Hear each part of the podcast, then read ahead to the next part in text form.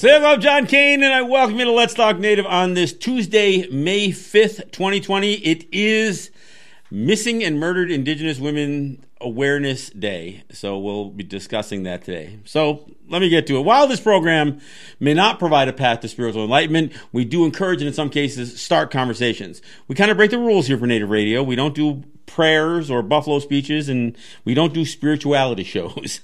We take a tough look at history, oppression, and survival uh, we talk about culture, the arts, uh, politics, and identity, and we we may step on a few toes along the way. But our real goal here is to bring people together by breaking down what separates us. We will take on the false narratives, and we will provide critical thinking to all that is heaped upon us, and we do it all right here live from the Cattaraugus territory of the Seneca Nation.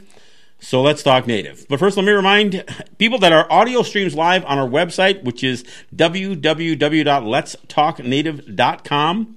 We stream live video of the show on Facebook via Facebook Live on our Facebook group pages and, and across a bunch of other uh, Facebook group pages as well. Uh, we take the audio and we put it up on SoundCloud, which puts it out as a podcast on all your favorite podcast platforms. We take the video and we put it up on our YouTube channel, which is Let's Talk Native TV. Um, and since I brought up Let's Talk Native TV and our YouTube channel, I do encourage you to subscribe to our YouTube channel. And in particular, I'm going to talk about it a little bit later on in the show as well. We just posted our, our, our brand new video on Canada. It's called This is Canada. And uh, I not only encourage you to take a look at it, uh, by all means, offer your comments. Um, post it, share it on Facebook with your with your comments, and let this be again one of those those projects that we do that that furthers a conversation. And you'll see why when you watch the video. Uh, you know the, the, points that I'm trying to make there. So um, it's some very good work. Uh, uh, you know, my my partner here, Jake Proud, has done a good job pulling in some video clips from a, a bunch of places, and uh, and just watch the video. And uh, I look forward to hearing your comments. Again, join our Facebook uh, or our um, YouTube channel. Subscribe to our YouTube channel, which is Let's Talk Native TV, and you know, subscribe to our podcast. You can whatever platform you're used to using, go ahead and uh, uh, you know look for Let's Talk Native with John Kane uh, podcast, and uh, and and you know check catch catch the shows that we do here. Um, I am the show's host and producer, and I am joined here in studio by Jake Proud, who is managing our audio and our video. Um, like I said, it is. Uh, um, they said national. I, I prefer international uh, because when you say national, whose nation are you talking about? Inter- it's international. It's global missing and murdered Indigenous Peoples Day Awareness Day, and um, we're going to talk about that. First, let me run through a, a few. You know, COVID nineteen numbers as I, as I have been doing.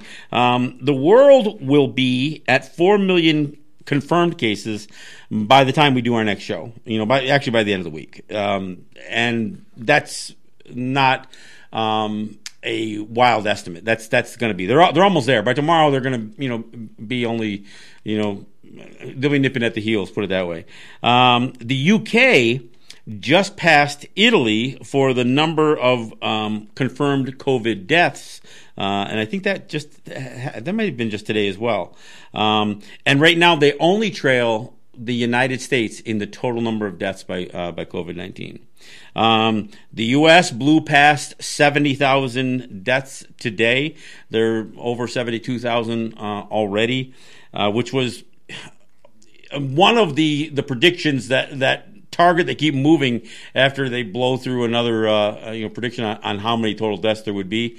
Well, now there's a whole um, uh, different set of models, and even the most conservative of them are saying that that number, seventy thousand, could and should double by August.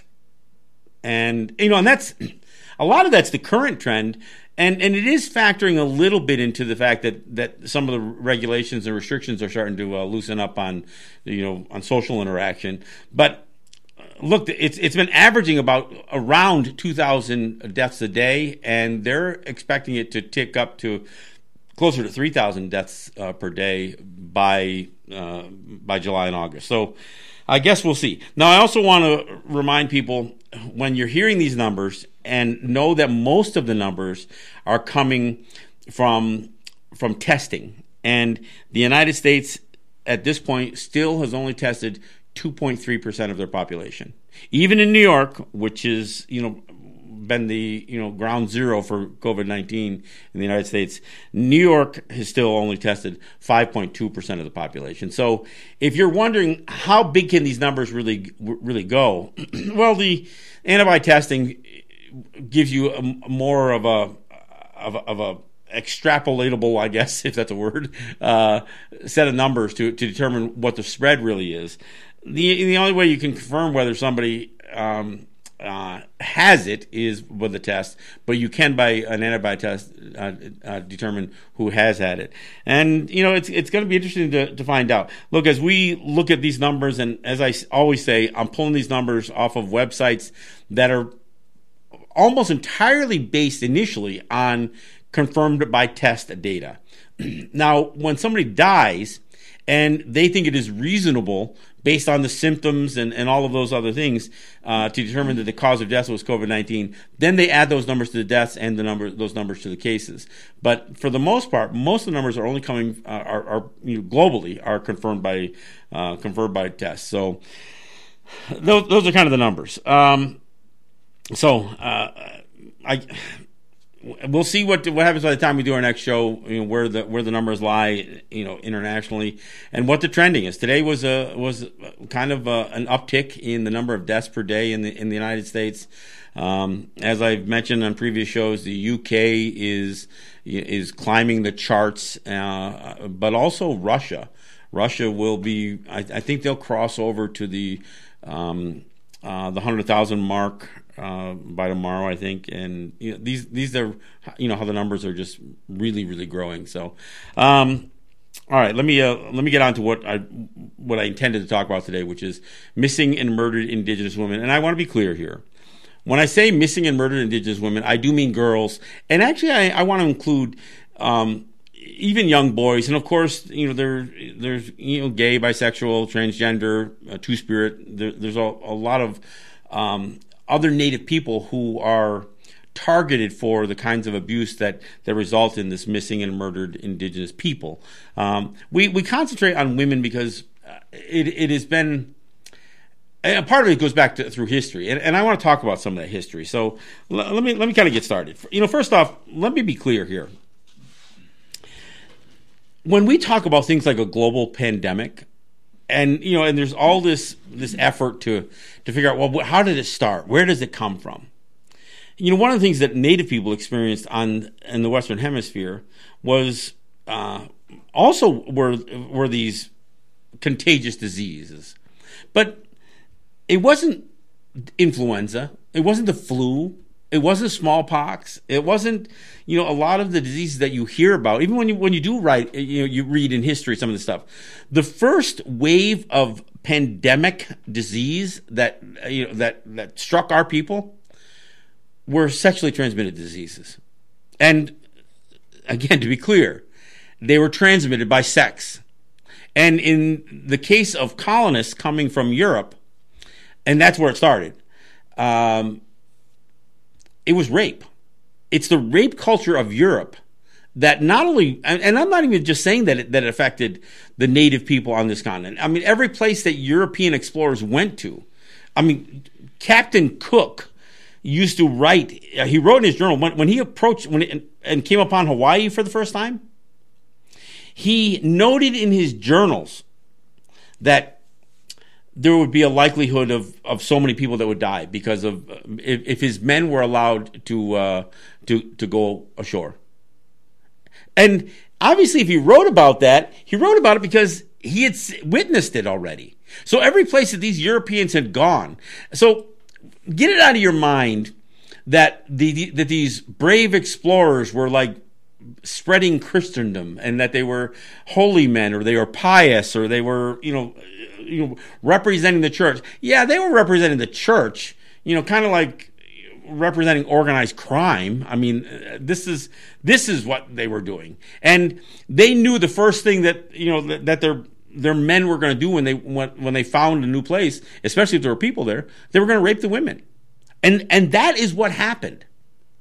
And so the first wave of death that that usually befell an indigenous population who was unfamiliar with Europeans, usually came at the hands of uh, of, of, rape and uh, and venereal disease, and the Europeans knew it. Again, you know, Captain Cook he knew it. He wrote about it in his journal. He he knew that his men were carrying these diseases, and that anytime they came upon a new population, that there was going to be a certain level of death left in, in, in the wake of his of, of his men getting their rocks off. So you know, when when you talk about missing and murdered indigenous women, you have to start at the beginning here, and that's where where it begins. And and of course, with with all of this, you end up having this strange sexualization of of Native women, and it, it still exists today. I mean, it, look, people have these fantasies about you know these island girls and, and all this stuff. Every time you know people think about the, the, the tropics and the Caribbean and that kind of stuff. You know, what Disney did with uh, by by over sexualizing Pocahontas for you know for their cartoon, which is not in the least bit historically accurate, but it creates this image of this beautiful native woman with her, you know, lots of flesh showing, uh, being, you know, and again, being seduced and ravaged by, you know, by a big white guy. Well, that's, that becomes part of the culture. And, and I think it's important that people realize where this stuff comes from. And of course, it isn't just the idea of sexual, sexualization. There's racism that plays into this thing as well. This whole idea of superiority and, you know, and, and of course, this is misogyny you know that is exacerbated by sec, by, uh, by racism because you have this idea that that white males you know are the are the dominant species. And and that's what they how they represented themselves and carried themselves and how they treated other people was a reflection on how they viewed themselves. So when you talk about missing and murdered indigenous women and girls you know that it has this this really ugly history that goes back to you know to the 15th century. And and so any any hope that somehow well eventually the cultures kind of come together become a melting pot and we all love each other and there's just diversity that's respected bullshit. It, it, that, that's not the way it happens. When you build a relationship on a foundation of hate or you know uh, white supremacy or you know racism, misogyny. Look, if you look in the United States, white women still get paid less than white men. I mean, women in general are are, are still um, beneath white men, and and there's no question about that. And of course, women in general are you know, often preyed upon by you know by men, and and not just white men either. So there, there's this whole gender thing, and this whole idea that, you know that that males and the male dominant culture that exists, you know, in many cultures, is one that that treats women as property, as you know, as objects as as objects for for for male pleasure, and that's it. And that's why the, the value of the women in terms of as people or even as lives becomes compromised. And of course, when you look at this and you overlay the, this this gender inequivalence with racial ine- uh, uh, you know inequality, you you find that women of color are you know, are in, the most vulnerable positions. And of course, when you talk about a marginalized women of color, which Native people represent that more than anybody, we don't have a big population. And, and the populations that we do have are, are in very remote areas. So if a Native woman turns up missing, yeah, well, so. And, and that's the attitude that has been taken. And not just by, you know, the non-native population, but by law enforcement, you know, by the judiciary, by politicians. I mean, there are so many women that when they turn up missing, the and even if a large segment of are runaways that are trying to escape the poverty that has been imposed upon them by, by U.S. or Canadian policy, even if, if it's that, because it may be that it gets written off, you know, and, and, dismissed out of hand right off the bat by you know by law enforcement and uh, and again and elected officials. And then if a woman uh, you know turns up uh, deceased, the first thing that they try to do is concoct a way to to interpret that as um, an accidental death, you know, death by exposure. You know, the, you know, just this past winter, there was a woman that was missing, and they said, well, they found her. Uh, you know, she was frozen to death. No foul play expected. Well, how does a, a, woman end up in the middle of nowhere and say there's no foul play I- involved? I mean, or the, or they'll try to write it off as suicide. And and I'm not suggesting that suicides don't exist on our territories. You know, that's another one of those categories that we lead in. But I would say that part of the reason we lead in some of the categories is because you know, a suicide is a nice way to wrap up an investigation from from an outside agency. As long as they can write something up as a, as a suicide, they don't have to investigate. They don't have to find a um, you know uh, a culprit. They don't have to find anybody a suspect, or they don't have to seek a, a, a you know any kind of indictment. They can just say, "Well, it was a suicide," and and there was a rash of them for a while where where women were found struck by trains, and they said, "Oh, it was suicide by train." Well, it also became a very convenient way to dispose of somebody. So I think it's really important that people understand what's at play here when we talk about missing and murdered indigenous women. This isn't this isn't just a, a cry for equality. We're, we're not even at that place. We're saying this, this is a, a call out and a demand for justice, you know, for victims. So I, I, think it's really important that people understand that that they understand that there is a there's a that there is a real problem, and part of that problem isn't just because of apathy. It, there's there's a problem of complicity, especially with, with, police.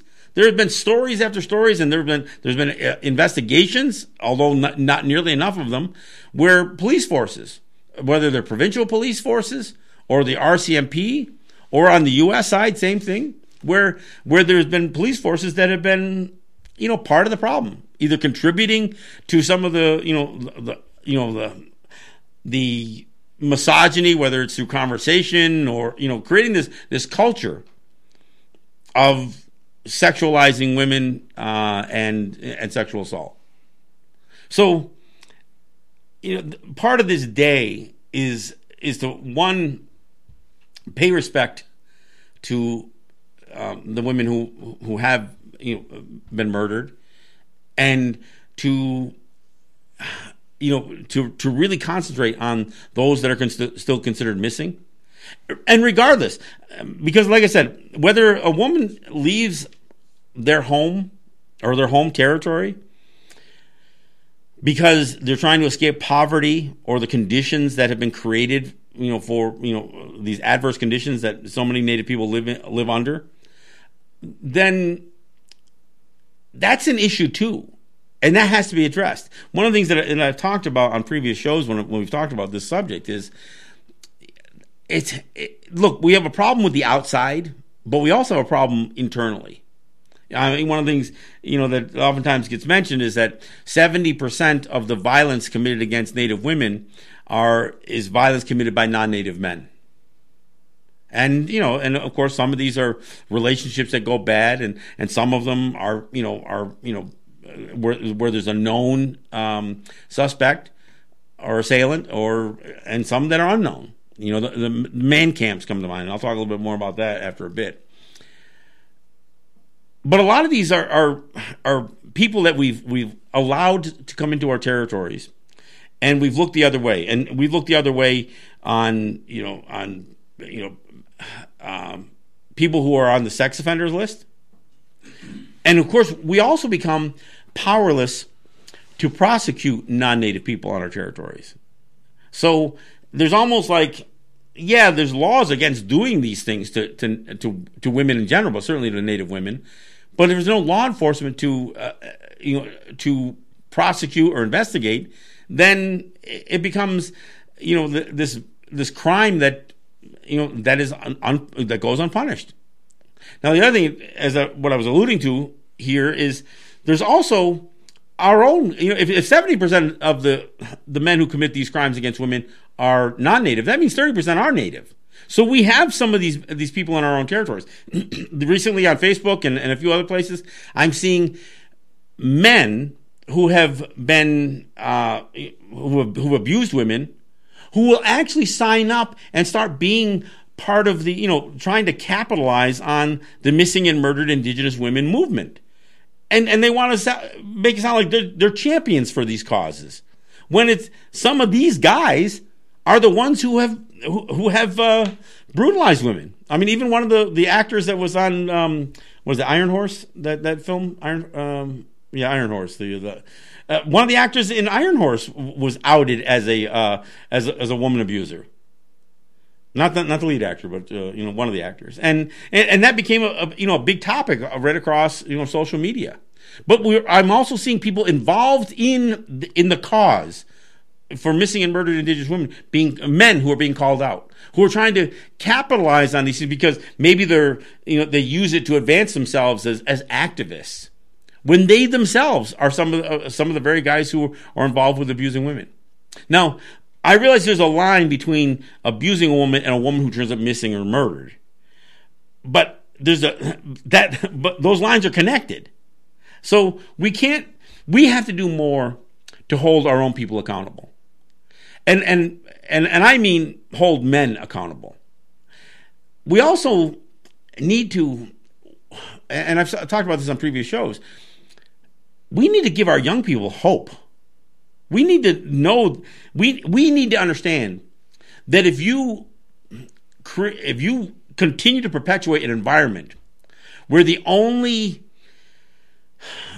pathway that anybody can see, male or female, for happiness or for a, a, better quality of life is to leave your territory, then you've you've essentially you've got the doors wide open for everybody just for people to just leave and oftentimes leave without telling anybody. So that that kind of just overloads, you know, the, the, system, if there really was a system, for us to to determine well who has been who's the victim, and uh, of of, of foul play, and who's just leaving the territory because the territories are, are no longer uh, they're being you know a person is no longer deeming it as a safe place to live. So how do we improve our, our, our territories enough? How do we create the opportunities? You know, when you look at some of the films that have been done, or you, you, if you travel around, you go to some native territories, you think when you ask yourself, you know, why do these women put themselves in these positions?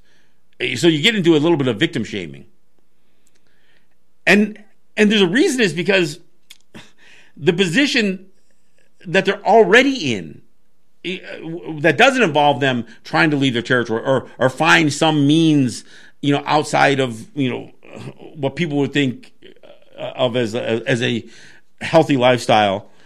I mean look there are people that are trying to find reasons to live day to day.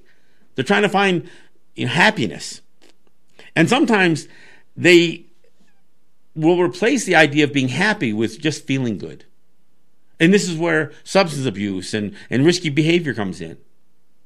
Look, there's always a downside to you know to making choices that um, that you know will that could endanger yourself. But at the time when you're doing it, you're not thinking about the consequences. You're thinking about you know you're thinking about the way you feel at that moment. Look, we do lead in a lot of the categories that people just don't want to be be the leaders of. We we we lead the categories for substance abuse and for suicide, teen pregnancies, um, depression. Uh, and again, our women are victims at the highest rate of any other people in uh, uh, in in this hemisphere. Our women, Native women, are the have the highest percentage of sexual assault and domestic violence than, than anybody. And that's unacceptable. And so when we address this thing, I'm not blaming the women for for these for these crimes. I'm saying that all of us as communities, we need to do more to create a, a healthy and more wholesome life for first off to our, for our kids. Because it's like anything else I've talked about. I've talked about drugs and I've talked about you know other um, unhealthy lifestyles we we we don't come out of the womb with these bad habits. We uh, you know often and, and, as children we usually you know we're we're kind of all in, and many of us are in the same place but at some point we get closer and closer to it to to making a decision that goes down a path that almost makes us irretrievable so we get on that precipice where the next step might be a drug addiction. That next step might be prostitution. That next step might be doing something that is, that's just going to cause bad health or danger. You know, so whether we're thrill seeking or happiness seeking or, you know, pursuit of happiness, if you want to call it that, or, or whether we're just so burnt out with the lives that we have. We all have a responsibility to make sure that that doesn't happen. There, there's no one person to blame. And certainly the victim's not to blame. Oftentimes, you know, when, when I look at some of the, you know, young people who, who you just have to wonder, you know, what are the prospects for the future? And and if you're wondering what that is for for a, a young man, the prospects for a young woman are, are oftentimes even more bleak. Again, because of the way they're going to be treated, not not only on in native society, but in the non-native society. The idea of the commodification of our, of our of our people, of our women. And again, it's supported by the sexualization of our women and everything from cartoons to, to Hollywood to music to you know uh, all of it. We we see it over and over again. We you know look, it's nice when we talk about the idea of you know reverence that we have towards women and we tell the you know we give the you know the stories about you know what our culture was and we talk about it as if it's always past tense if and and we don't talk about how it broke down how did we become negatively influenced by the male dominant culture from the outside. And we did. I mean, anytime you hear somebody refer to a chief system, especially among the Haudenosaunee, if you're referring to a traditional um, way of governing as a chief system, then then you've already been indoctrinated with, with male dominance. Because we didn't have a chief system. We had a clan system where women played a a a very strong role I'm not saying they, they ran it, but you, you had you had clan mothers, or, or a word that translates to clan clan mothers. We we at least that's what we use. But we had we had women who were responsible for titles within a family, and they and they had certain responsibilities, not so much authority, but responsibilities. But we we oftentimes talk about chiefs and, and the authority of chiefs and the and the chiefs. We didn't have a chief system, and the fact that it even gets referred to that well, let me take that back. A chief system wasn't our culture. I will say that we do, we did have, and, and in many cases we still do have a chief system. But that is a bastardizing of our culture. That is a corruption of our culture. Because that's not what Gayanashagowa was. And and I don't, you know, I can't speak for all native territories. But I don't know how many places you know, put a man in a supreme uh, position of authority, and without having any accountability to women. You know, I know that that that was the European model, and that's what swept over our territories. All right, hey, it's the bottom of the hour. I'll take a break and we'll come back. I want to we'll, we're going to go through some more history, and we're going to talk about where this um, culture, not just rape culture, but this abuse of women culture, how it came, came all through the system, you know, and especially with our children. We'll talk about that when we come back. This is John Kane. This is Let's Talk Native.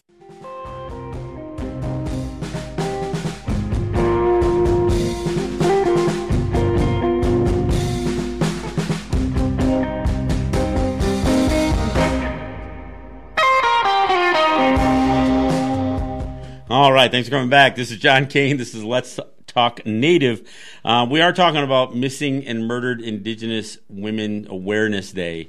Um, but uh, let me uh, give a shout out to my sponsors. I want to thank Ross and Holly John and the RJE family of businesses and the uh, folks at uh, Grand River Enterprises and Native Wholesale Supply for supporting the show and doing it on you know on a weekly or mo- monthly basis and ha- enabling us to do what we do.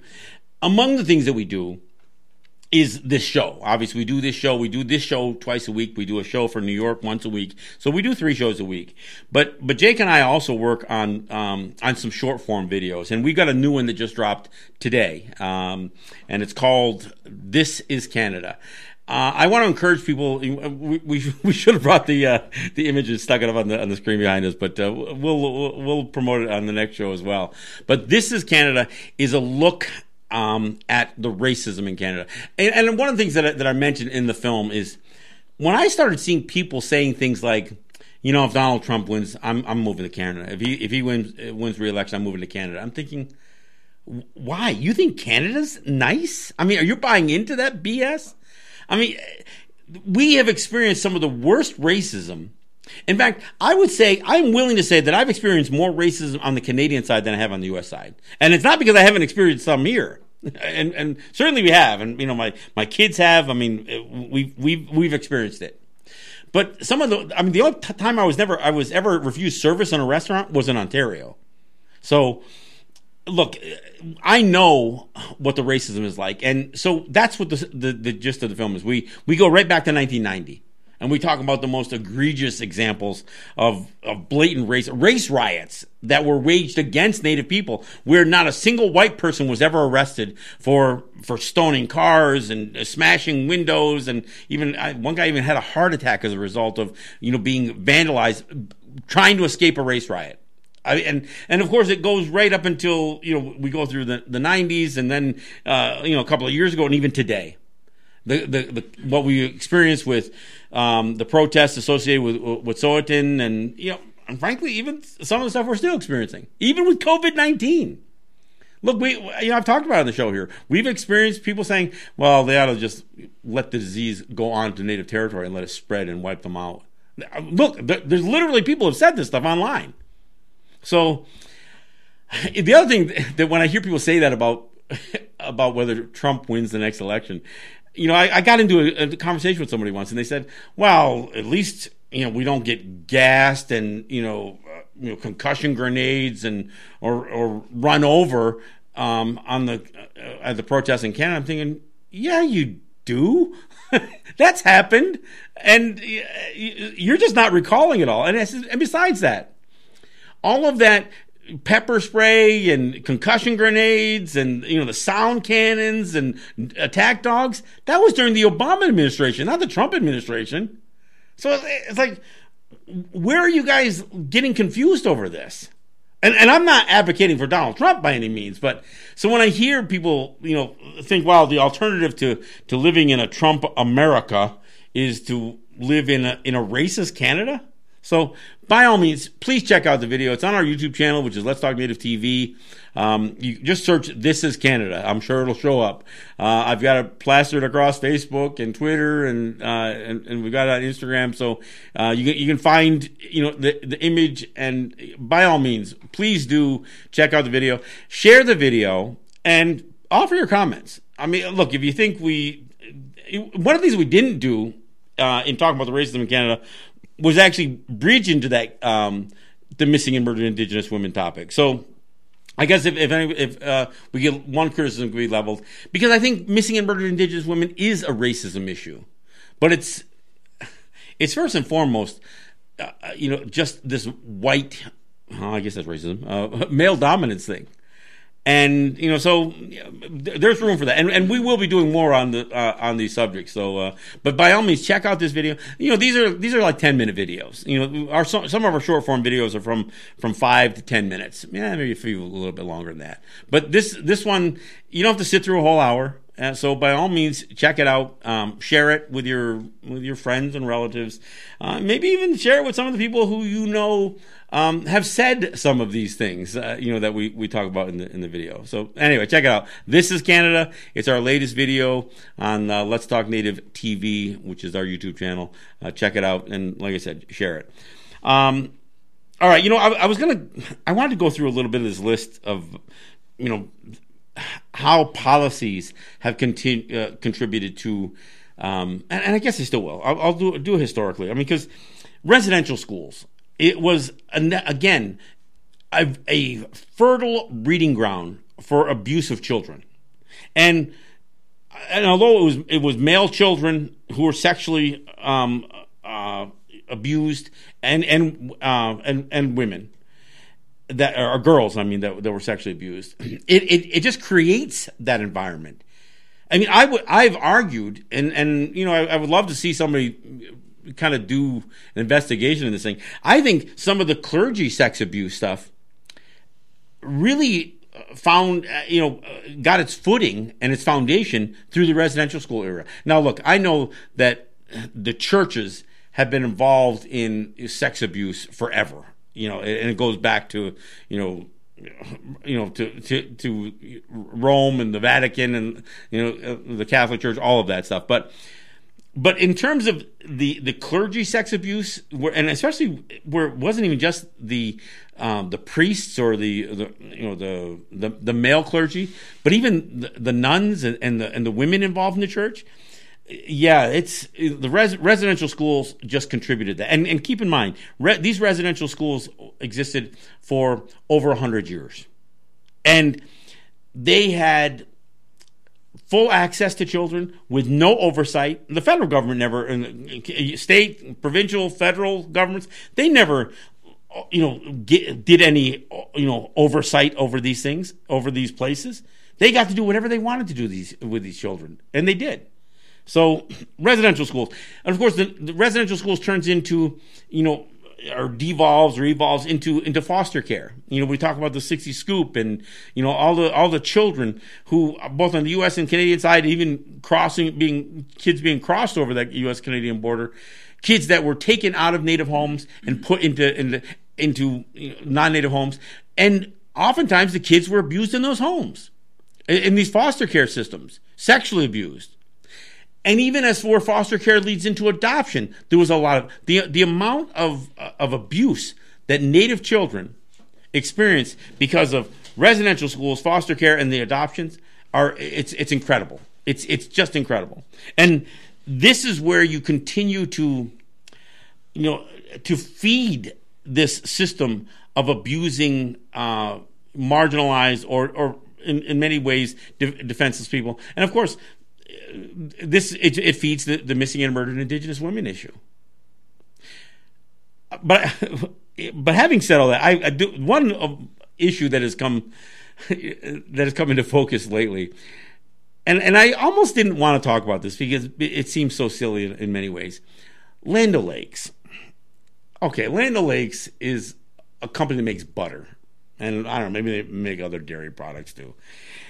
And their logo had a native woman in, in the center of their, their logo. And Land of Lakes, Land O'Lakes, the Minnesota is considered the the land of a thousand or I don't know ten thousand lakes or something like that. And so when they say land of lakes, they're, they're talking about Minnesota. Now Minnesota the word is a native word. I mean, it comes from from our language. So the idea of associating Minnesota with a native person, and and that's what they decided. So they take that image of a native woman and they use it, they appropriate it for marketing their products.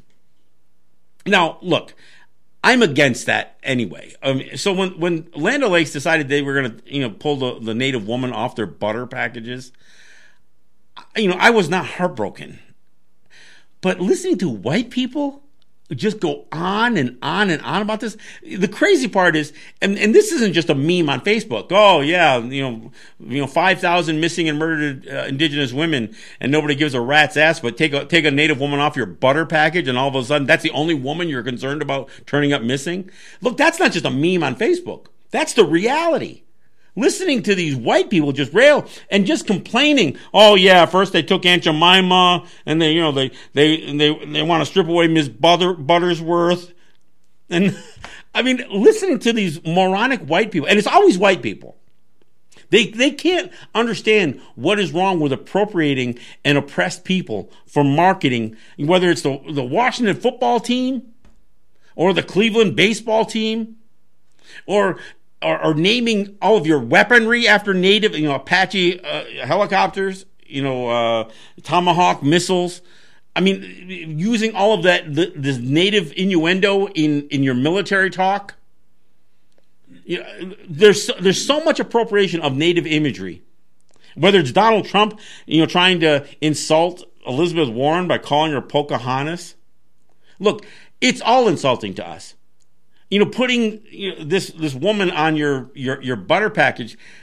Look, I'm glad it's taken off. But when I listen to white people say, "Oh yeah, those people," this is all just about P, being PC. They just took that up. We're losing parts of our history. And you know, and here's the crazy part. Land O'Lakes did not take the woman off the package because of us. They didn't all of a sudden get a conscience. They didn't all of a sudden yield to political correctness. No. Look, they they decided to, to go in a direction with their packaging because they no longer wanted to promote Minnesota as a native territory.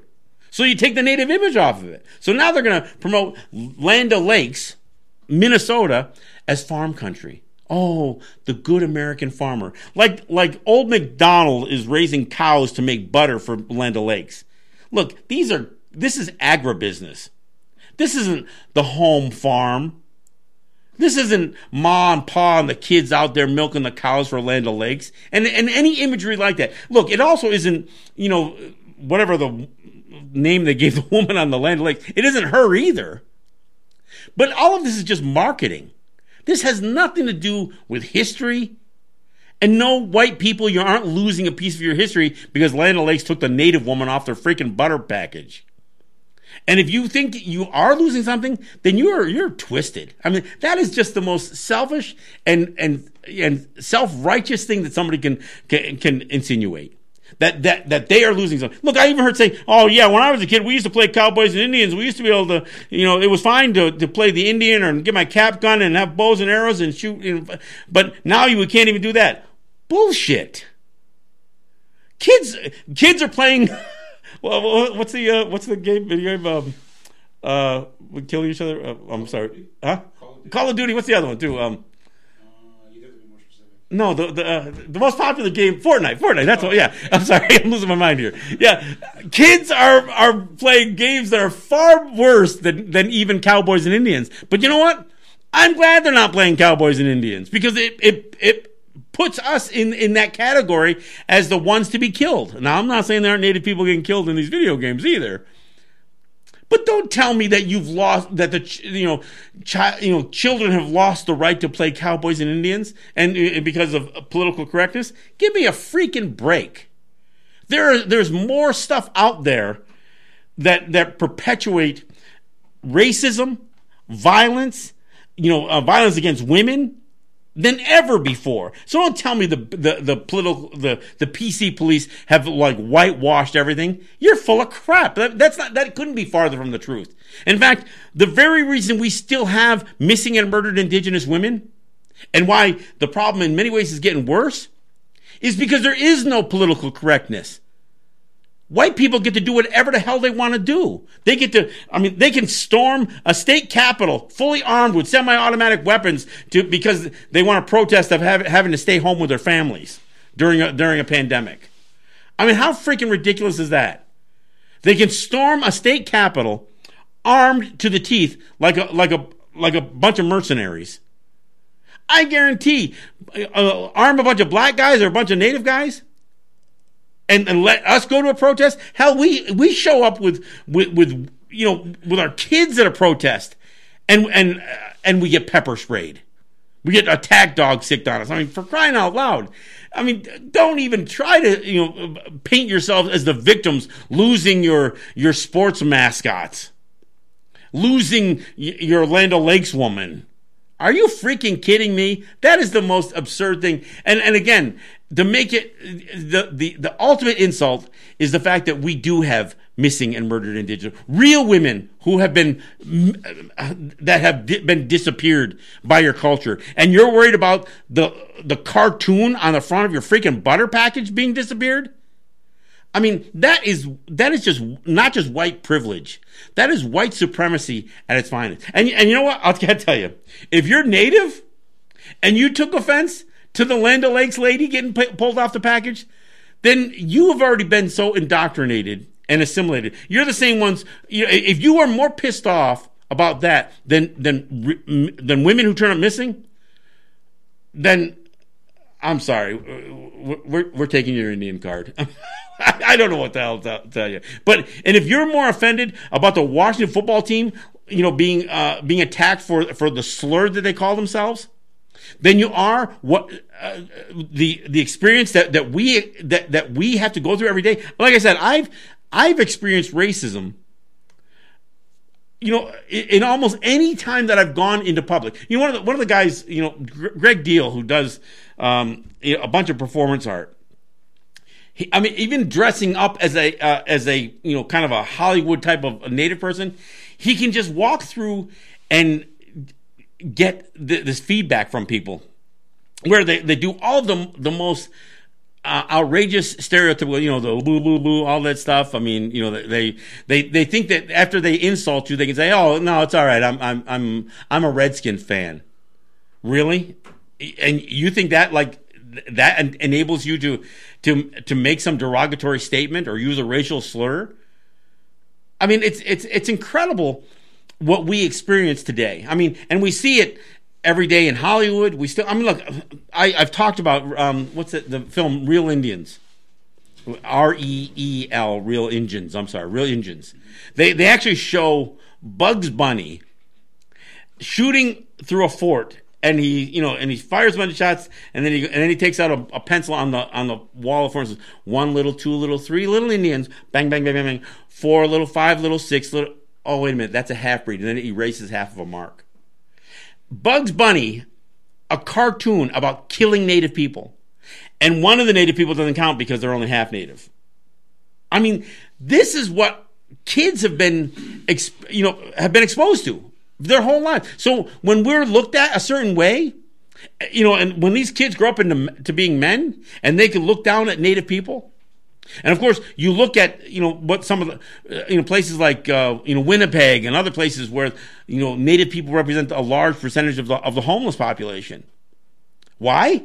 Because our our territories have been driven into such states of poverty because of U.S. and Canadian policies, which again contributes right back to the same missing and murdered Indigenous women issue.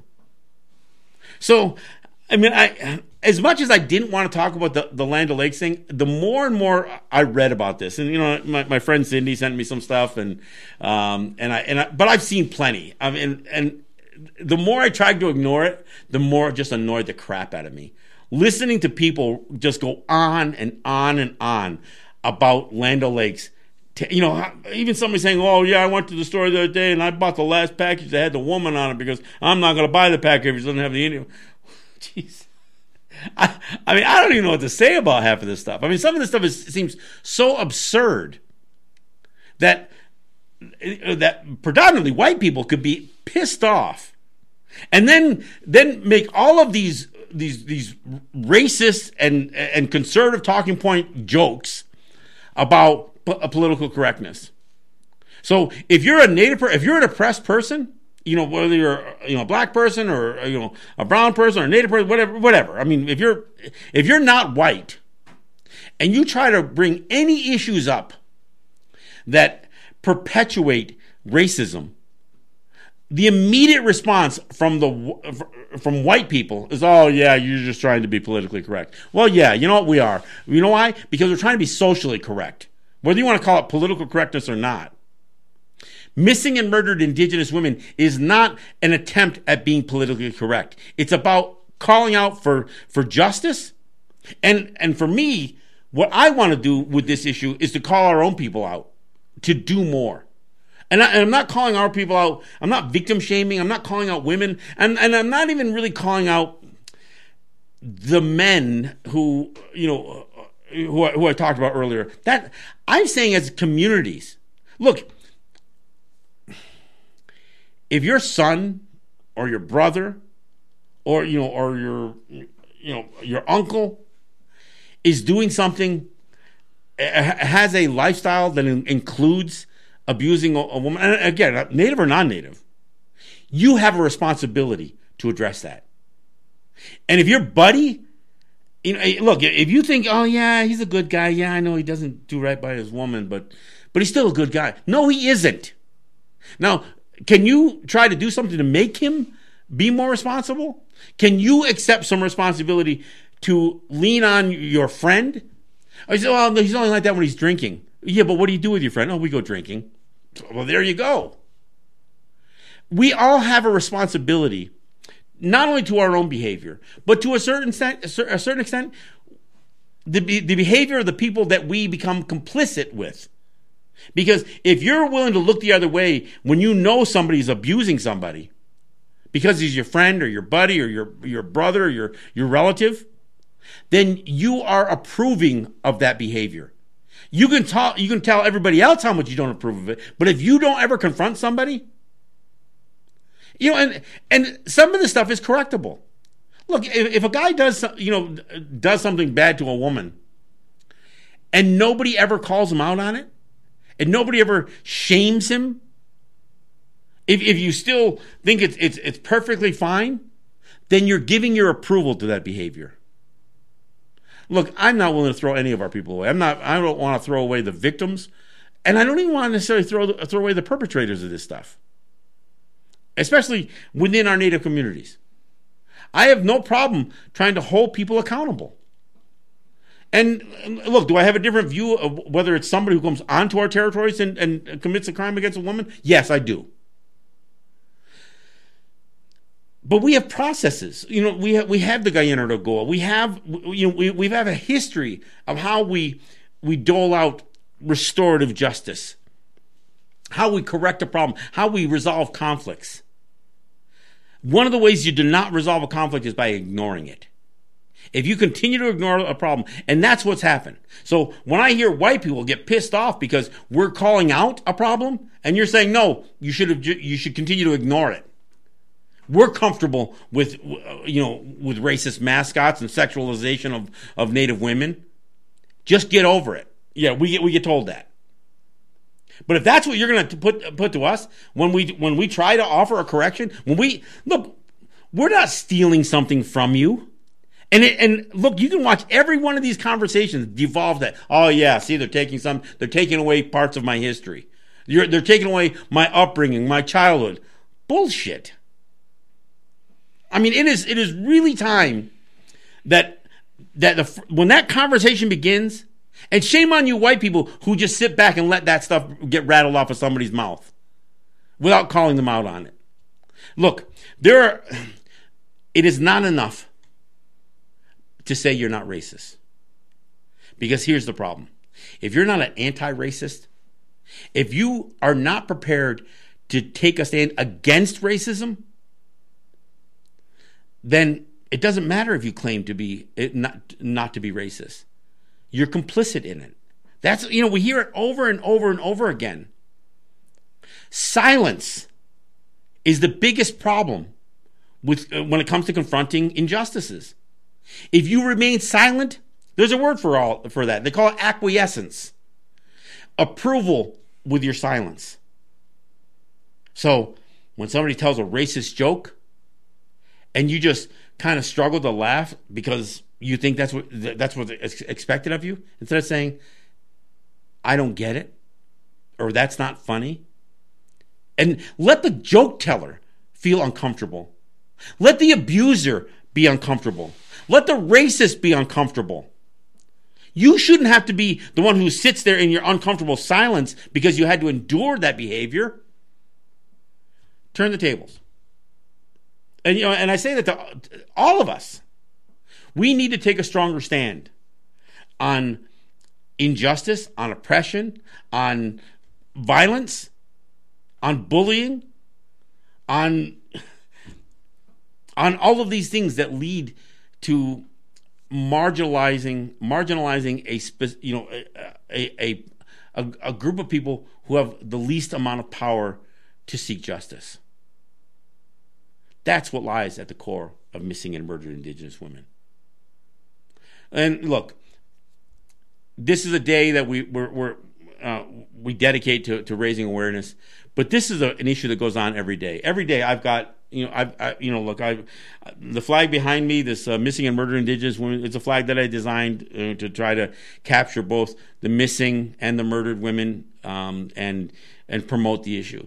Am I doing enough? No, I probably I'm probably not, and I, and I should do more. And every year, I hope that I'm gonna, you know, maybe get a bunch of these flags printed out and and distributed, and uh, and and try to step up. But but I'll tell you, we all need to do more, and we all we also need to make sure that the people who are carrying this message are are true, and that we aren't letting people gain celebrity off the crisis or off of you know off of victims. And I see too much of that as well. So again, as we close out the show, um, I will say next week I do have um, uh, or not next week on Thursday uh, for my New York show. I've got um, uh, Jolene uh, Holgate, who's Diné who's going to be joining uh, um, Regan and I on Let's Talk on my WBAI show. She works with uh, missing and murdered uh, Diné relatives, um, which include you know missing and murdered women. Uh, uh, girls, uh, um, Two Spirit. So we're gonna we're gonna talk. we're gonna have uh, Jolene join us on the show. So uh, join us. That's on Thursday. Um, from uh, from four to five. It's a one hour show this week. We are in fun drive mode. So um, so join us on WBAI. We will be live streaming it here on Facebook, and of course we'll put it up as a podcast afterwards. Uh, so that's uh, Regan with uh, with Jolene Holgate joining us joining us on Thursday. Uh, thanks for listening, and uh, again check out the video. this is Canada, and give me some feedback. I'd like to hear what your thoughts are. This is John Kane. This is Let's Talk Native. Nyawen.